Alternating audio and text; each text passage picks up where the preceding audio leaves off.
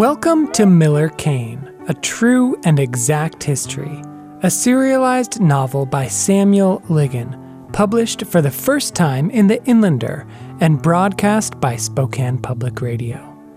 Miller Cane is made possible by Sprint and The Inlander.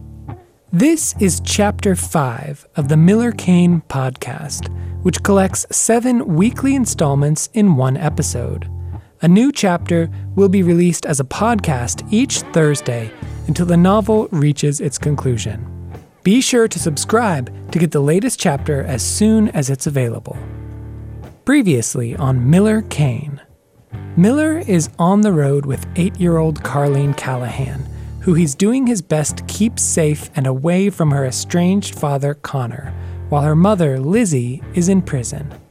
After a brief stop in Miller's hometown of Spokane, Miller and Carleen have headed south. Now, here's author Samuel Ligon. Miller Cane, A True and Exact History, Chapter 5, Part 1. It was 106 degrees at the Whitman Mission, a few miles west of Walla Walla, and smoky from the fires still burning up the west. The word massacre was not mentioned in the National Park Service material regarding the deaths at the site in 1847, though there were books for sale with titles like The Whitman Massacre and A Survivor's Recollections of the Whitman Massacre and Eliza Spaulding's Whitman Massacre Cookbook. Carleen wrote her name in the visitor register and insisted that Miller do the same. He complied, but when Carleen went to the bathroom and the ranger was occupied with an elderly couple bragging about their own missionary experience, perhaps they too would someday be massacred, Miller ripped out the page with his and Carleen's names on it and hid the register in a pile of Washington State coloring books. He wasn't about to make Connor's job any easier. He gathered pamphlets, he studied maps, he and Carleen watched a movie about the cultural differences between Marcus and Narcissa and the native Cayuse, the trickle of immigrants along the Oregon Trail in 1841 becoming a flood by 1847, the measles epidemic that killed half the Cayuse finally leading to murder, hostage taking, war, and execution, all of it broadly referred to as tragedy at Waiilatpu. At the center of the museum was a diorama featuring Marcus in his buckskins and floppy hat, his hand resting on Narcissa's shoulder as she knelt with open arms before a Cayuse child. I like that girl's blanket dress, Carleen said, and Narcissa's bonnet. There was a spinning wheel behind the Whitmans, a butter churn, and a hutch full of china. A handful of Cayuse people stood behind the girl Narcissa was reaching for. Remember in Little House, Carleen said, when Laura wanted the baby? I do remember, Miller said. Get me that Indian baby, she said. And she cried and cried, Miller said. Carleen had cried too when Miller read her that section. She didn't know why she wanted it, Carleen said, and she didn't know why she cried, but it was wrong, even though she didn't know why. Carleen squinted at Narcissa in the diorama, reaching for the Cayuse girl. Mom thinks the little house books are bad, she said. I know, Miller said. Lizzie had told him as much, and he didn't argue, though he thought her reading narrow, stunted by a lack of empathy, an unwillingness to travel in time. What do you think? he asked Carleen. Some parts might be, she said, but I still like the books. Me too, Miller said. Sometimes they know something's wrong and show us, like Laura wanting that Indian baby, or the family being on Indian land where they don't belong, just like the Whitmans. But the Whitmans died, Carleen said. Right, Miller said. He wondered if their deaths suggested a squaring of accounts in Carleen's mind, a debt settled. He remembered a joke from the Marble Mountain Massacre. What's the difference between a good Yankee and a bad Yankee? The punchline of which might have applied to missionaries as well. Good Yankees and missionaries go home. After Marble Mountain, Miller realized he no longer had a home, and hadn't for years, though he wasn't sure when or how he'd lost it. Narcissa's pretty, Carleen said, but Marcus just looks sad. Marcus did look sad and doughy and a little guilty, or maybe Miller was projecting guilt onto him for the deaths of the people he and Narcissa had come to save. Surely someone else would have been responsible for opening the trail and killing everyone, if not Marcus. And another white woman would have crossed the Rockies first, if not Narcissa, a harbinger of the domestication of the West, which would involve misunderstanding and displacement and suffering and death by starvation and disease and execution and warfare and massacre. Tragedy at Waiilatpu indeed. Outside, the sites where the mission buildings had stood were outlined in concrete. There were interpretive placards with pictures of Marcus preaching, Marcus being tomahawked, Marcus bleeding all over the floor, Narcissa swooning, Alice Clarissa, the Whitman's two year old daughter, sitting on the bank of the river she would drown in. But the river's so far away, Carlene said, and Miller said it moved. And Carlene said, That's not true. And Miller showed her a sign that said it was true. Their eyes were watering from the smoke and they were sweating, but at least they had respirators now. They were the only people outside, though there were plenty of motorhomes in the parking lot, some with Jesus fish on their rear panels.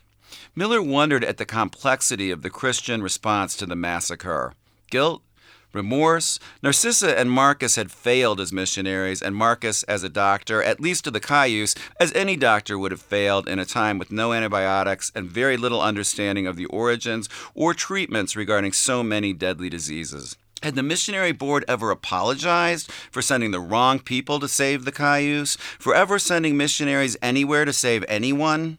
Good missionaries stayed home. The tragedy at Waiilatpu began with the story of three natives of the Northwest arriving in St. Louis seeking white religion and the Book of Heaven. A story that spread all over the East, creating missionary fever, the Indians asking to be saved, ready and willing, and the Whitmans ready and willing to save them, until such effort killed so many. Miller looked at Carlene looking at the picture of Alice Clarissa dangling her feet in the river. Narcissa had failed to pay attention to her daughter for a few minutes one Sunday afternoon and lost her as a result. Carlene's father, Connor, had walked away from his daughter, abandoning her when she was less than a year old. She would have died from starvation and exposure and smallpox if someone hadn't been there to take care of her. At the baby's grave, Carlene wanted to know what it felt like to drown. I don't think it's painful, Miller said, and Carlene said, Choking on water you're trying to breathe? She held her breath until her face turned red, then threw herself to the ground, clawing at the air. Help me, she cried. Stop it, Miller said. I'm drowning, she cried. Enough now, Miller said. They were the only people outside. He offered her a hand.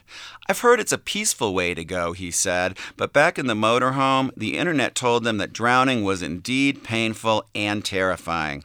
See, Carlene said, paging through the book Miller had bought her, The Tragic Tale of Narcissa Whitman and a Faithful History of the Oregon Trail. Miller paged through his own book about the trials after the massacre. The mission always depressed him, like all historic sites in the West. The same stuff reported over and over, hardly ever changing. The Catholics and or Protestants were the problem and or the solution. The unending deaths were because of disease and the influx of Americans. Marcus was tomahawked so thoroughly as to be nearly unrecognizable, his face pulped. The Cayuse could not stop shooting Narcissa, everyone wanting to put a round into her, the only woman killed. She had a beautiful singing voice. After the massacre, Oregon became the first U.S. territory west of the Rockies so that tribal leaders could be tried and executed on American soil instead of their own. Miller looked at Carlene, who'd fallen asleep in her seat, head bowed and drooling. Narcissa had taken in other children after Alice Clarissa drowned. She wasn't all bad. She might have been haughty and superior and miserable and racist, but by the time she was murdered, she still believed there were people to save, if only white children whose parents had died along the trail. Everyone else had become unsavable, it seemed. But God, to lose a child like Narcissa had, like Miller's brother had, like so many parents at so many massacres had all over the country. Miller looked at Carlene, her face no longer flushed, lines from her respirator etched into her cheeks. Such a sweet, good girl. She hadn't asked for this. Maybe Narcissa's mothering wasn't so much about saving children as it was about protecting them for the little while she had them, though she'd failed at that too. Maybe everyone fails at that, finally.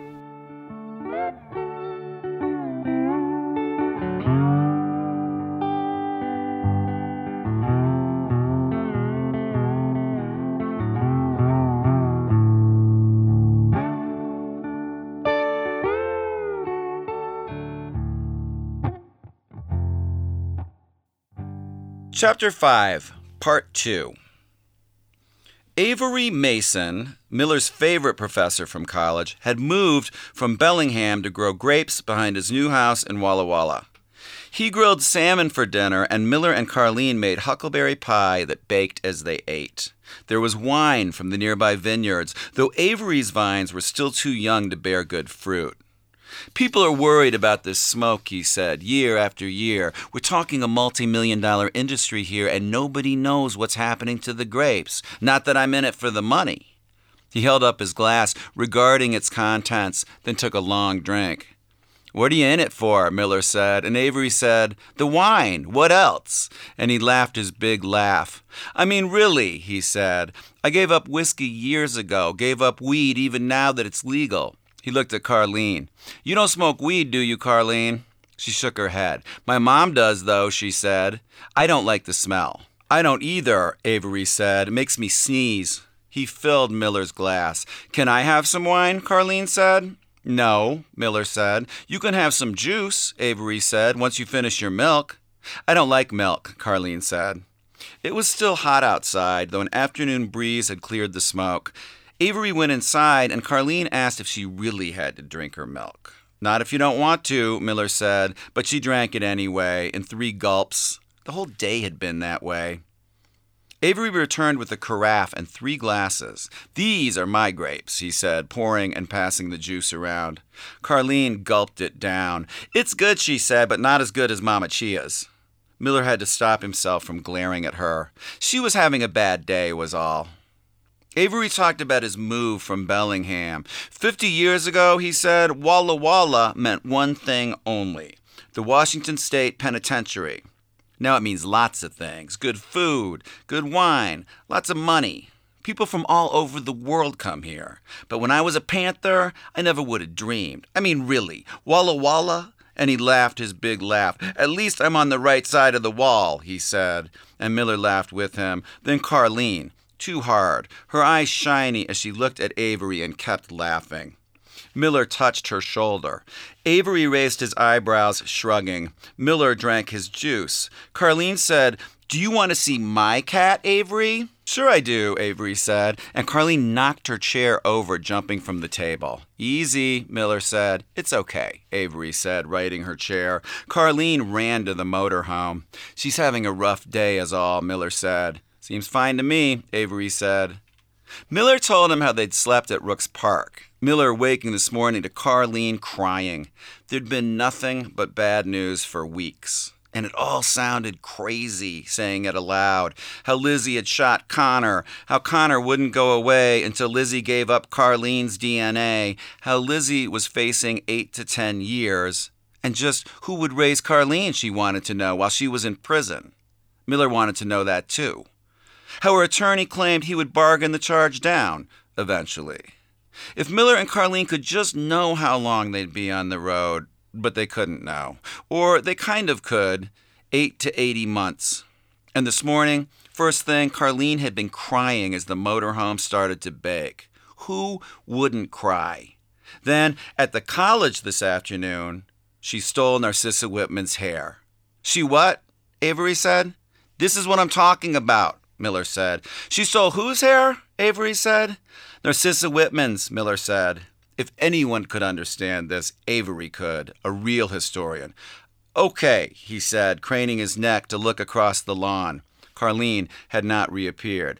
But I'm going to need just a few more details, he said. The hair was on the table, Miller said, and then it was gone. Another couple steps back, Avery said. Miller took a deep breath and wondered how many steps back he'd have to go to figure out how they'd gotten here and how many steps forward he'd have to go to get them out.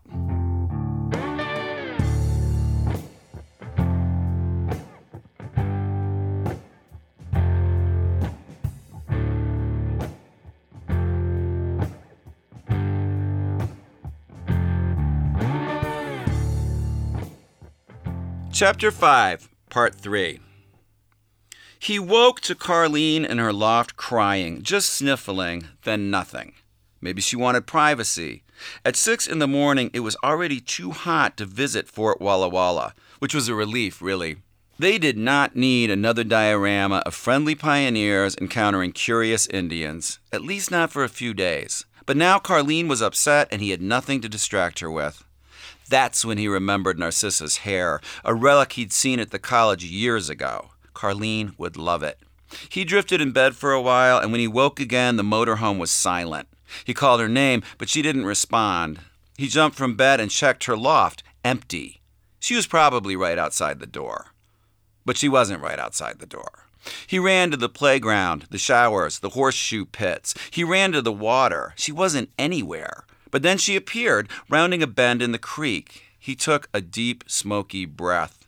She saw him and waved. He walked toward her, pointing at his ears, meaning, Take off your headphones so you can hear me. He took another breath. What is it? she said. You can't be by the water alone like this, he said. And she said, Why not? And he said, Because it scares me. He could hardly breathe. She kicked at the water. It's barely above my ankles, she said. I know, he said, but remember how Laura almost drowned in Plum Creek? She looked down, then squinted at Miller. He didn't know what else to say. I'll just, he said, and pointed up the hill, then walked in that direction toward a picnic table where he could watch her. He could feel his heart beating. Neither of them was wearing a respirator. He'd have to talk to her about telling him when she was leaving and where she was going and when she'd be back. Not that he'd ever let her out of his sight again, not with Connor out there waiting, not until they were farther away. He wondered if she'd be better off without him, with Dina in Spokane or Kara out on the peninsula. Maybe he wasn't fit for this. Maybe her wandering off was proof. He waited, breathing the bad air. When Carlene walked up the hill, he followed her to the motorhome. She wrote in her notebook while he made sandwiches, and at lunch she told him how the creek led to the same river the Whitman's daughter had drowned in. She showed him on the park map Mill Creek leading to the Walla Walla River. But the water was shallow today, she said, and it wasn't the river anyway. It was only the creek. I know, Miller said. I just. You were scared, Carlene said, but I'm not a baby. I know you're not, Miller said, but she had been a few years ago. He told her about Narcissa's hair at the college. Really? she said. Do you think it's still bloody? No, Miller said. I'm sure it's clean. Good, Carlene said. And later, when the librarian brought it out, a single blonde lock bound by a blue ribbon, sealed in plastic, Carlene said, Is it really hers? It really is, the librarian said. She placed it on top of the other material Miller had requested. It's beautiful, Carlene said, picking up the hair and studying it. Miller was pretty sure no one had any idea if that hair was real, but who cared? He opened the envelope containing Narcissa's first journal. Are we allowed to touch the pages? he asked the librarian. Yes, she said, just be careful. They touched the pages Narcissa had touched which Carlene didn't seem as excited about as Miller was. He read some letters aloud, then parts of the journal to himself, Carlene drifting away as Miller followed Narcissa to Vancouver, then back to Waiilatpu and the building of the mission. Narcissa's disappointment with her life and the cayuse gradually leaking through her stoicism. Carlene sat across from him writing in her notebook. She got a drink while Miller read. She went to the bathroom and came back. Narcissa was going blind, asking Marcus to get her some spectacles in the east, from whence he'd bring a big group of emigrants along the trail. Things were not going well for the Whitmans, or the Cayuse. Miller, Carlene said, come up for air now. Both Carlene and the librarian were looking at him. He'd gotten lost in Narcissa's words. What? he said. And Carlene said, I think it's time to go. He looked at his watch. They were going to be late to Avery's. He packed everything and returned the boxes, wondering if Narcissa's molecules were all over him now from her journal, which they probably were. We're just missing the hair, the librarian said. Right, Miller said. He went back to the table, but it wasn't there. He unpacked the boxes and envelopes and went through everything again. He didn't want to think Carlene. Is it possible you might have it? he asked her. No, she said. I don't even have pockets. He made a show of emptying his own pockets, turning them inside out. Just bring it back when you find it, the librarian said. It's okay. But she looked pained. Of course she was pained. Narcissa Whitman's hair was missing. That's not the only lock we have, she whispered to him, which was some relief and probably suggested that the whole thing was fraudulent. But still, Now, hours later, Avery said, And you think Carlene took it? What else could have happened? Miller said. It fell into one of the envelopes, Avery said. One of the boxes. I looked, Miller said. Carlene came running across the lawn with waffles. I got him, she called, and when she reached the patio, she held him out to Avery. What a handsome boy, Avery said. Miller hoped Waffles wouldn't pee all over him. He likes you, Carlene said. Of course he does. Waffles was purring. Carlene beamed as Avery rubbed the cat's belly. When did you become a person anyway? she said. Avery looked at her. Miller said, What do you mean, Carlene? A long time ago, Avery said, laughing, and Carlene laughed with him. I mean, Carlene said, when did you become a person exactly? Miller didn't think he told her about slavery and the census and how each black American had been counted as three fifths of a person. But maybe she knew, and now, sweetie, I've always been a person, Avery said. I thought, Carlene said, her face turning red. She slid deeper into her chair. Sit up, Carlene, Miller said. Carlene looked at Miller, at Avery, at the table. You thought what? Avery said. Carlene looked at Avery again and away. What else was going to happen today? She shook her head. You can tell me, Avery said. It's okay. I thought, she said, her voice shrinking, that you were a cat. A cat? Avery said. Before you became a person, she said, her voice tiny. Carlene, Miller said. A panther, she said. It was quiet for a second, and then Avery laughed. Oh, he said, and he laughed harder. But Carlene wasn't laughing. Carlene was going to cry. It's okay, honey, Avery said, sliding his chair closer. You're right. I was a panther. He reached out to pet Waffles. You said you were, she said. I did say that, Avery said, and I was. I'm going to tell you about that now, okay? Okay, Carlene said, but she didn't look sure. Miller sank into his chair as Avery soothed her. He wondered how long they could keep this up. It wasn't as if Miller missed the massacres, but out on the circuit, at least you never wondered what came next. Another massacre would happen, and then another one, and you knew what your job was from one day to the next. Did you ever grow your fingernails long like claws? Carlene asked. No, we didn't, Avery said, but I like that idea. I like it too, Carlene said. Miller went inside and took the pie out of the oven. When he came back out, she was writing in her notebook. What are you working so hard on? Avery asked her. A history, Carlene said. Just like your dad, Avery said. And Miller and Carlene looked at him. My dad? Carlene said.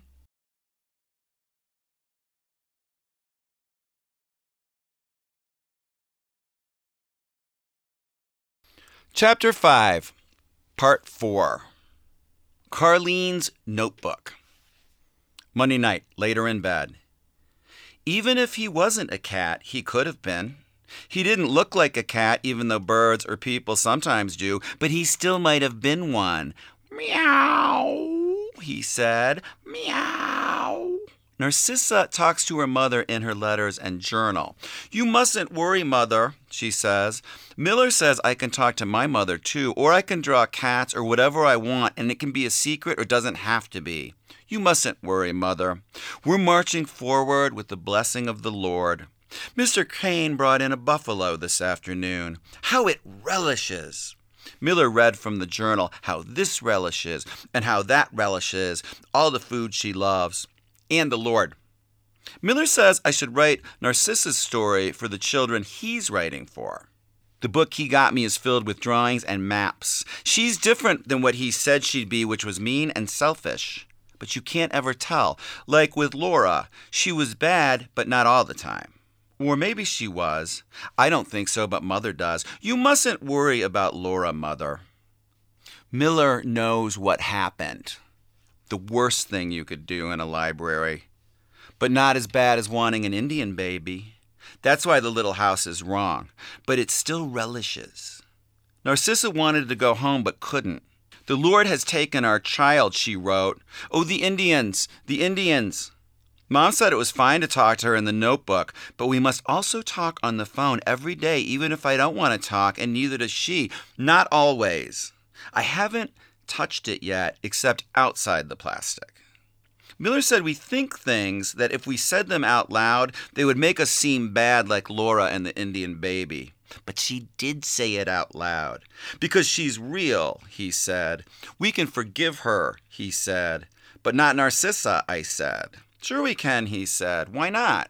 He's got an old book called Stories of Great Americans for Little Americans. You would hate it, Mother, how the Indians are always wicked and cruel.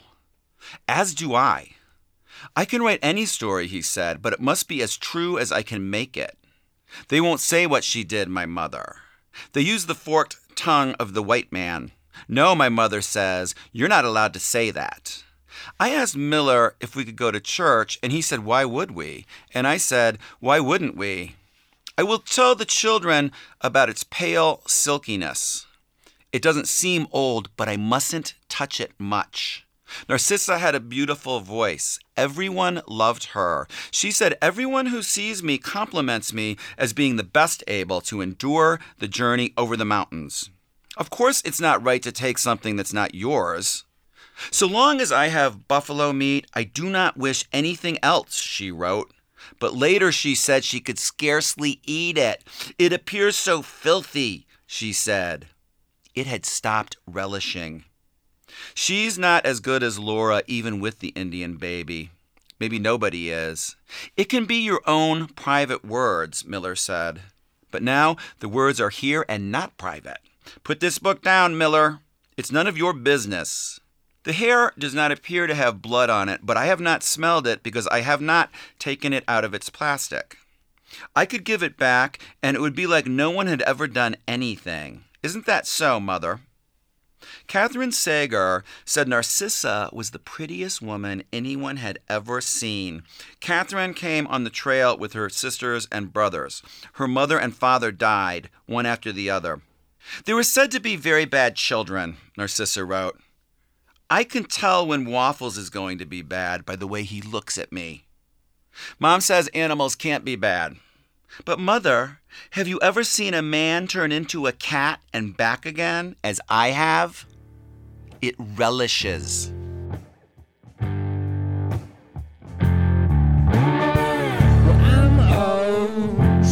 Borrowed. That's what makes our love burn like a fire.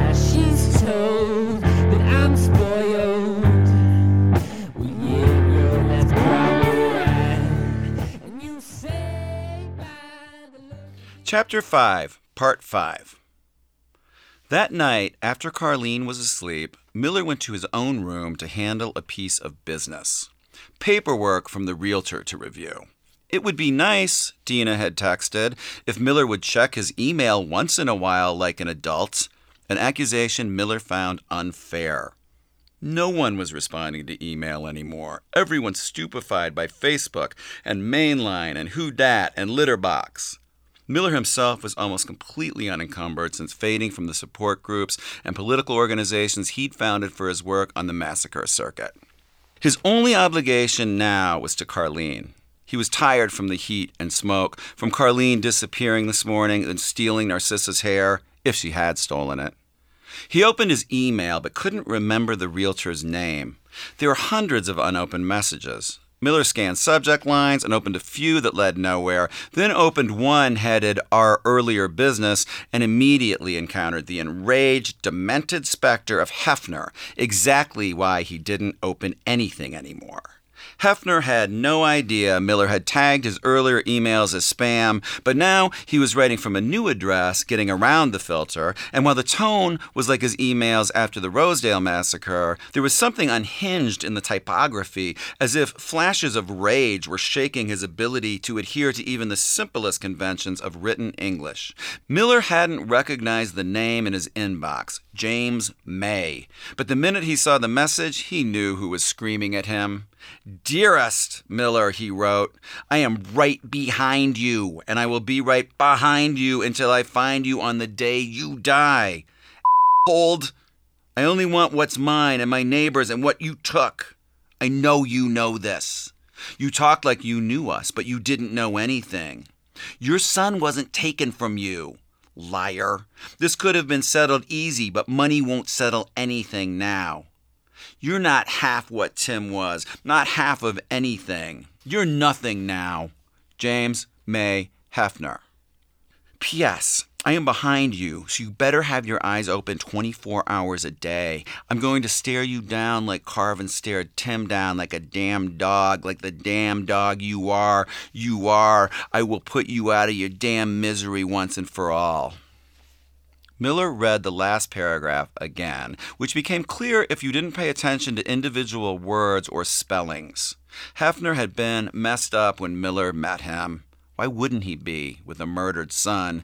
More messed up and menacing than most, and more menacing still when he showed up at Rosedale looking for money until Wade laid him out and Miller escaped town.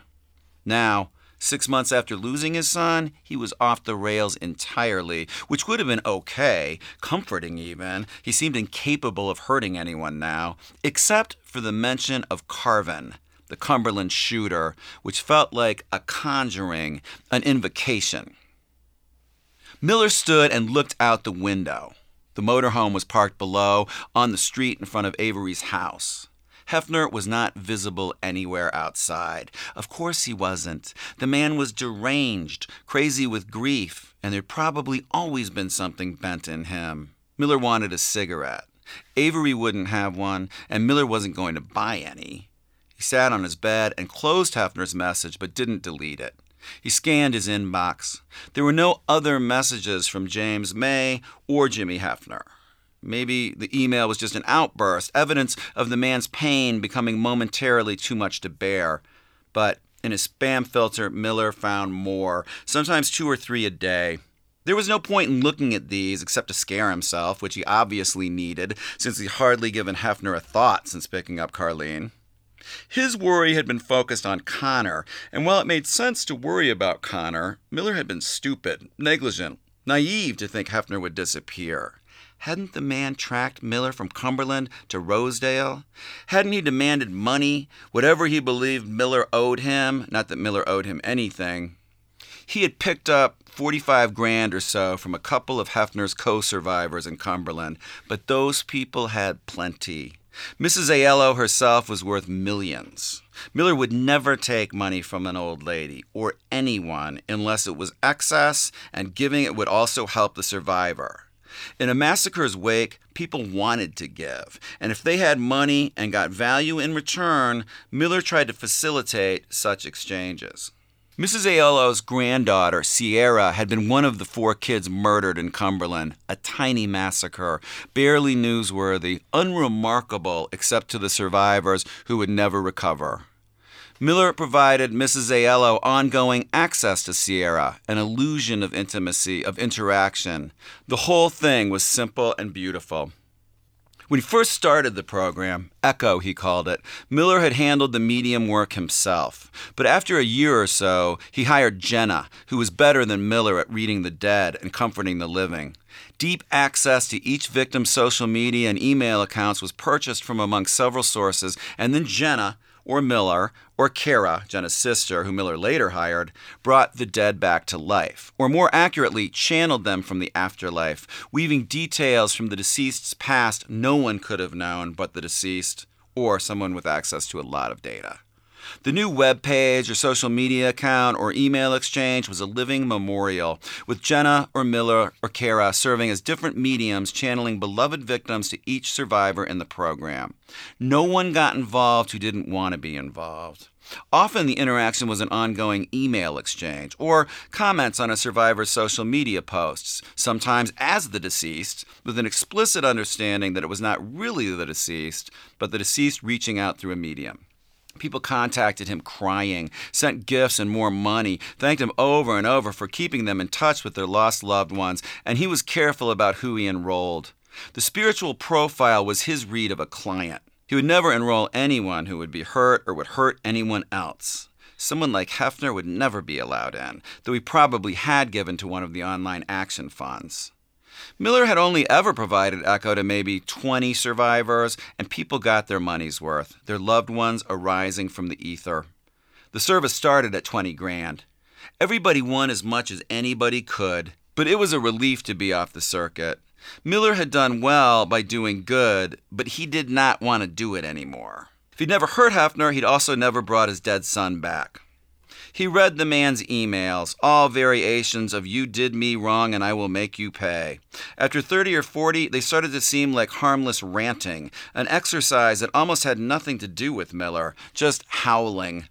Maybe this was how he was helping the man, serving as his punching bag. But then a fresh one arrived from the new address, Hefner within electronic microseconds of Miller, the subject line reading, Greetings from your hometown. Miller opened it right away. No, Hefner wrote, that I am always with you, one of his standard greetings. Everything in the message was typically crazy until halfway through when Hefner wrote that he was in Spokane. Miller's heart stuttered. A 150 miles was too close. But he'd be easy to track to Spokane. So what? That didn't get Hefner to Avery's house down here in Walla Walla. Still, he did seem to be tracking them unless he was lying, which the last line suggested he was. I met your friend Wallace, he wrote. Miller didn't have any friend Wallace. And then he was right back on script. I will track you down, and so on and so forth. Miller read it again, seeing no evidence of Hefner in Spokane. He could have been anywhere in the world.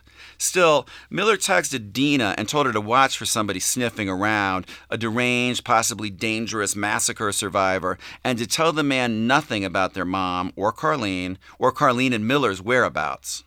Odds were good he wasn't even there, and if he was, he'd never find them in Walla Walla and probably wouldn't find Dina either.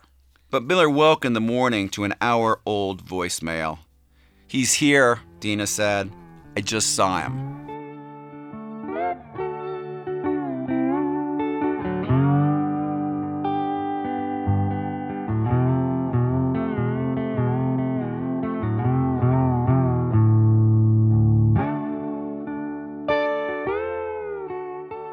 Chapter 5, Part 6. Miller called Dina back immediately to find out what she knew and what she told Hefner, but his call went straight to voicemail. He texted, Call me as soon as you can. Carlene's room was empty, her Barbie care clinic open on the bed. In the kitchen, a note from Avery explained that he'd taken Carlene to town for breakfast and a matinee. They wouldn't be home until afternoon. Miller made coffee and waited for Dina to call. It was time to get out of Washington, to head to Pendleton for the roundup, and then to get out of the West entirely. Maybe they'd skip the rodeo, though he hated the thought of Hefner chasing them away from what they wanted to do. Miller read the newspaper online. The entire state of California was on fire.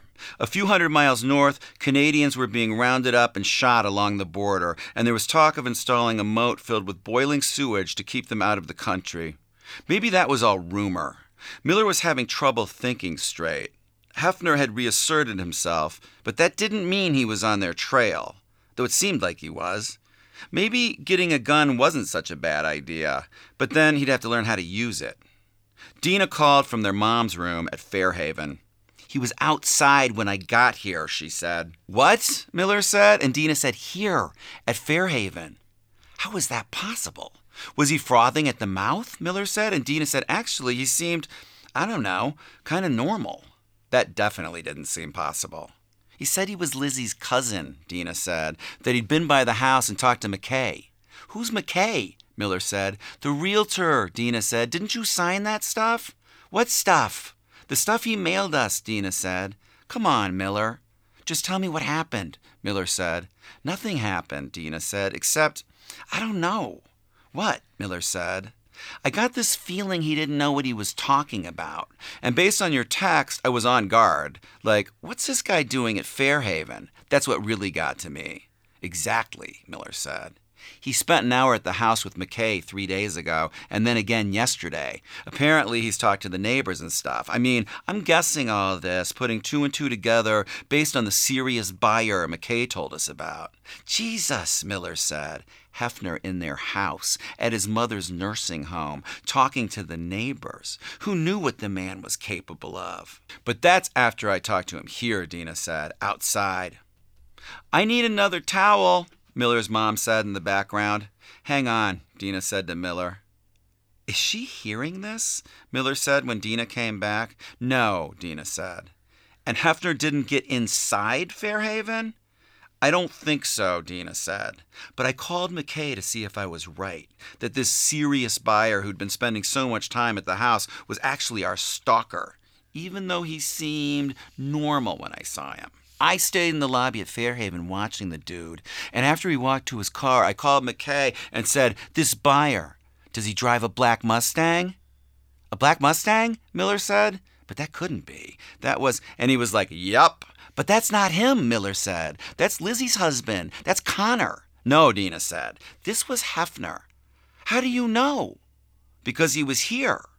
But if he was driving a black Mustang, that has to be Connor. So they're both here, Dina said? I don't know, Miller said. Connor was supposed to be on the other side of the Cascades. Hefner was supposed to be stalking them in Spokane, or somewhere. Outside, there was nobody at Avery's curb watching, though Connor and Hefner both knew the motorhome and its crazy stickers. Soon the big open country would swallow Miller and Carlene, not that they were traceable now. Connor's been in our house, Miller said. The thought turned his stomach, and Dina said, I'll tell McKay the guy's not a real buyer. Don't tell him anything, Miller said. We don't want the cops involved. Why not? Lizzie said. Miller didn't say anything. Okay, Lizzie said. He doesn't know where you live, does he? I don't know, Dina said. Get out of town for a couple days, Miller said. Hefner might be sniffing around too. Okay, Dina said, but there's something else. What is it? Miller said. There was still nobody outside, and the smoke hadn't blown back in since blowing out the previous evening. Mom's been really volatile, Dina said, up and down, like I've never seen her before. Like how? Miller said. Like totally here one minute, Dina said, especially when she talks about Carlene. Carlene? Miller said. And then just totally gone. What about Carlene? I don't know, Dina said. I guess they've been talking on the phone. What do you mean they've been talking on the phone? What do you mean, what do I mean? I mean she's been calling mom. I assumed you knew that. I assumed it was your phone. Hang on, Miller said. He checked his call log, and almost every time there was a call to Lizzie in jail, there was a call to his mother as well. Why is she doing this? Miller said. I don't know, Dina said, and then Miller heard his mom in the background. Excuse me, miss, she said, can I help you with something? Oh, Ma, Dina said, and then she said to Miller, I gotta go. He did too. It was past time. Nobody knew where they were, but it didn't feel that way. And when Avery and Carlene came back from the movie, Miller told Avery about Connor and Hefner right up the road in Spokane. If Hefner even was there. Okay, Avery said, but you're jumping to conclusions. Carlene was out back with waffles. We're going to the roundup, Miller said, today. It's only an hour from here, Avery said. You can sleep here if you want. We have to get out of Washington, Miller said. 30 miles across the line is going to make a difference? Yes, Miller said. How about I go with you? Avery said. I've got a friend in La Grande where we could park the motorhome, sleep there. Avery coming with them to the roundup felt like a miracle. Another pair of eyes to watch for Connor and Hefner, to watch Carlene, who barged in through the back door holding waffles and pulling off her respirator. Is Avery going to the rodeo with us? she asked. And Miller said, How did you know? Because I invited him, Carlene said. Avery shrugged. I've never been to a rodeo, he said. Me neither, Carlene said. Things were getting weirder, but so what? Miller was grateful to have a few more days of Avery's calming influence. His judgment wasn't distorted by all the craziness Miller and Carlene were wrapped in. With me and Avery and Waffles, Carlene said, the cats will be taking over. Avery laughed. Maybe Miller would become one of the cats, too.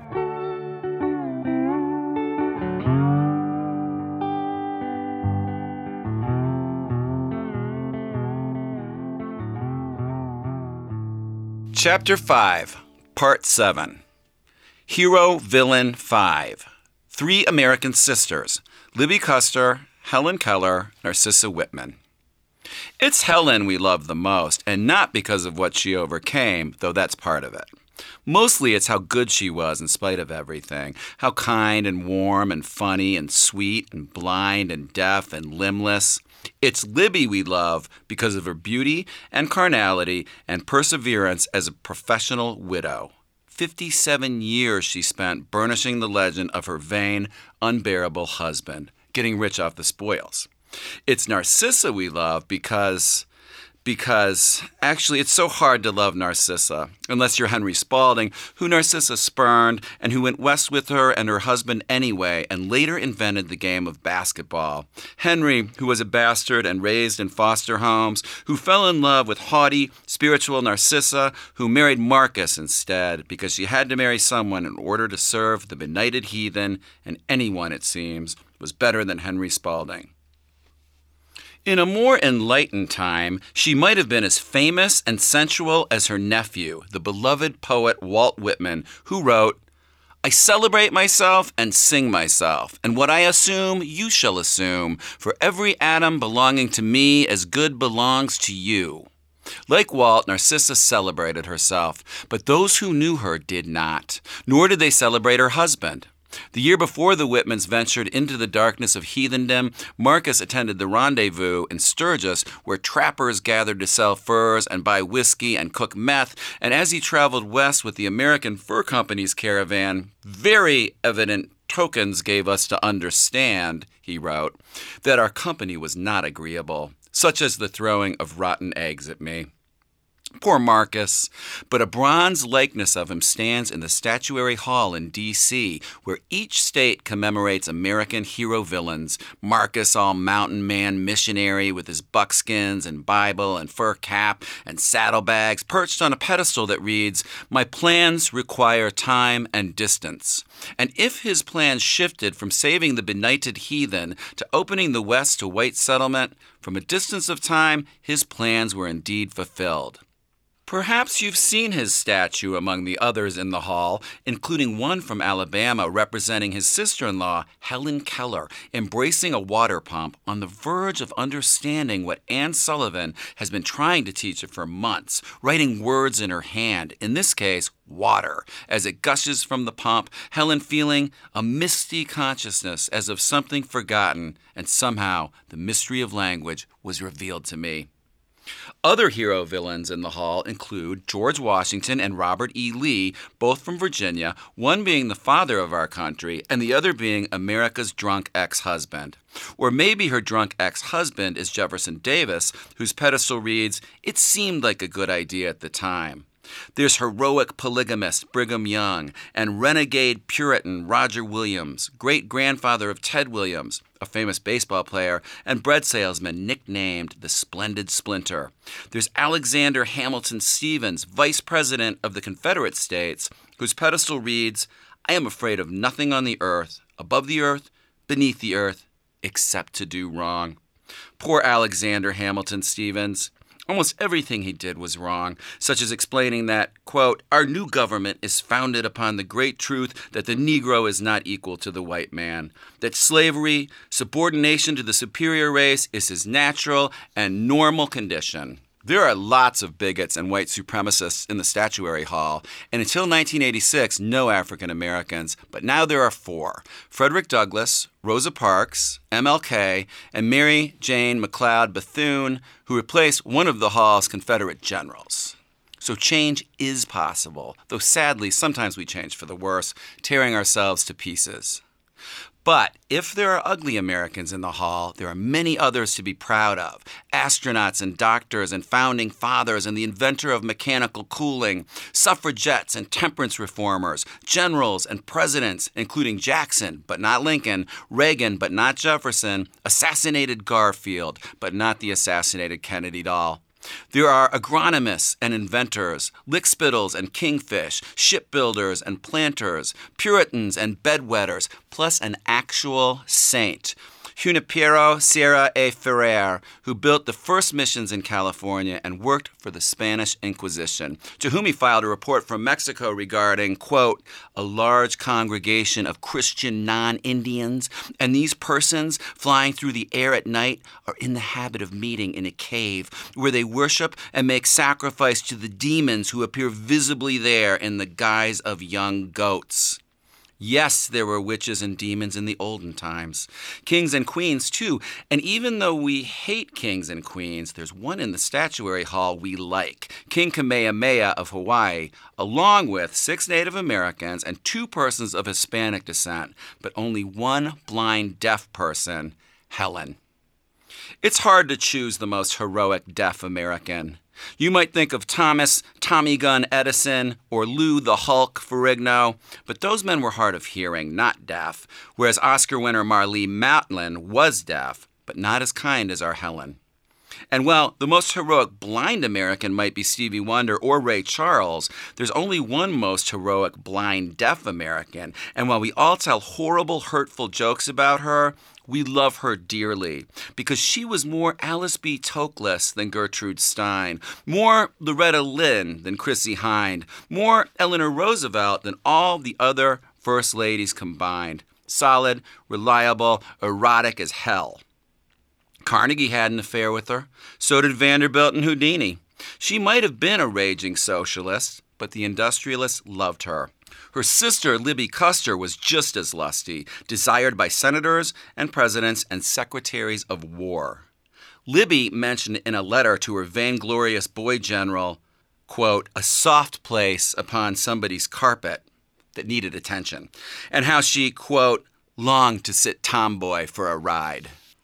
I know where I would kiss somebody if I was with her tonight, Custer wrote back. He cut off his mustache and mailed it to her that night.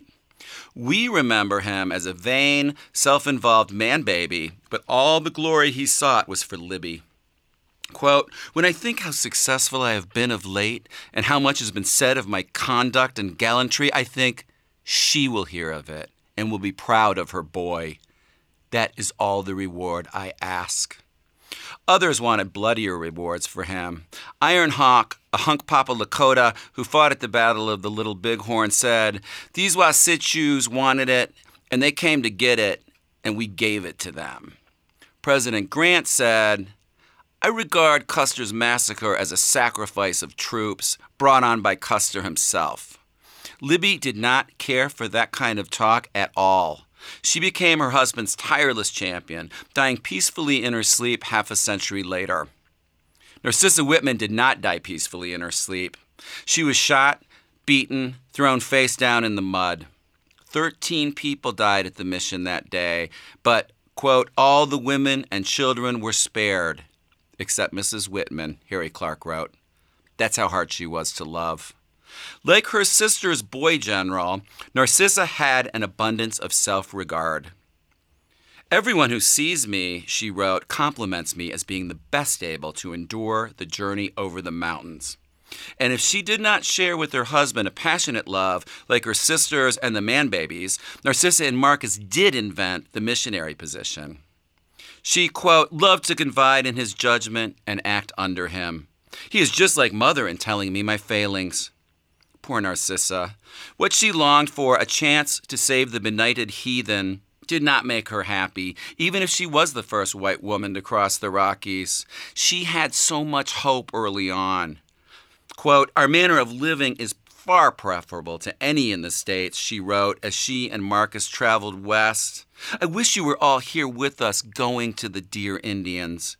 But a few months later, her first impressions of the Cayuse was of, quote, Old Chief Umtippe, full of all manner of hypocrisy, deceit, and guile. He is a mortal beggar, as all Indians are.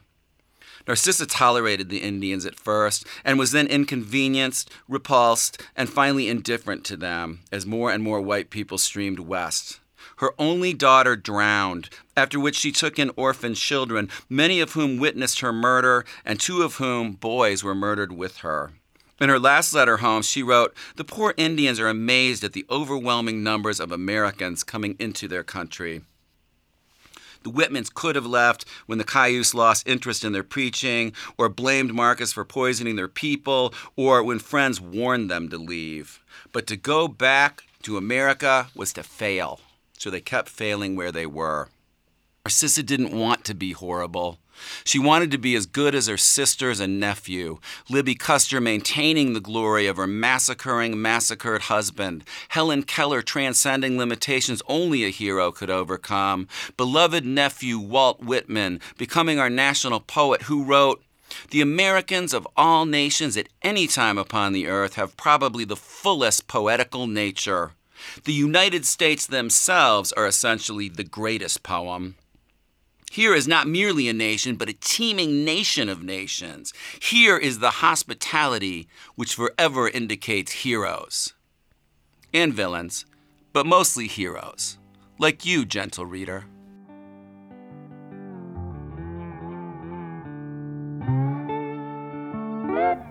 You've been listening to Miller Cane, A True and Exact History, a novel by Samuel Ligon, published in weekly installments by The Inlander, with archived audio at SpokanePublicRadio.org slash Miller Cane.